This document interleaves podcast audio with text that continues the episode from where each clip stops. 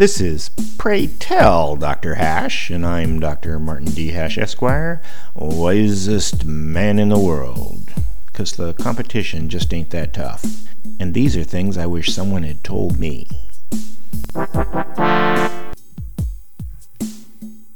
Today's topic MAGA defined. MAGA simply means Make America Great Again. And that time period is easily recognizable from Ronald Reagan's inauguration in 1981 to 9 11 in 2001. 20 great years. MAGA is not Republican. It just wears the mantle, since in a two party system, they're the only opposition that can fight back. But establishment Republicans are almost as bad as Democrats, and neocons are worse.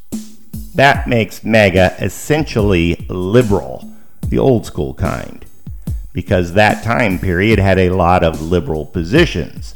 For example, free speech, protecting jobs with tariffs, freedom of expression in universities, encouraging families with tax credits, anti monopoly enforcement, and no one was discriminated against based on race, sex, or creed because meritocracy is MAGA.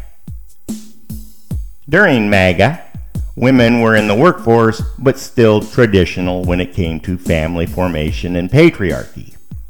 Inheritance taxes were MAGA. MAGA is liberal traditionalism, but going back to those idyllic times is not possible because the world has moved on.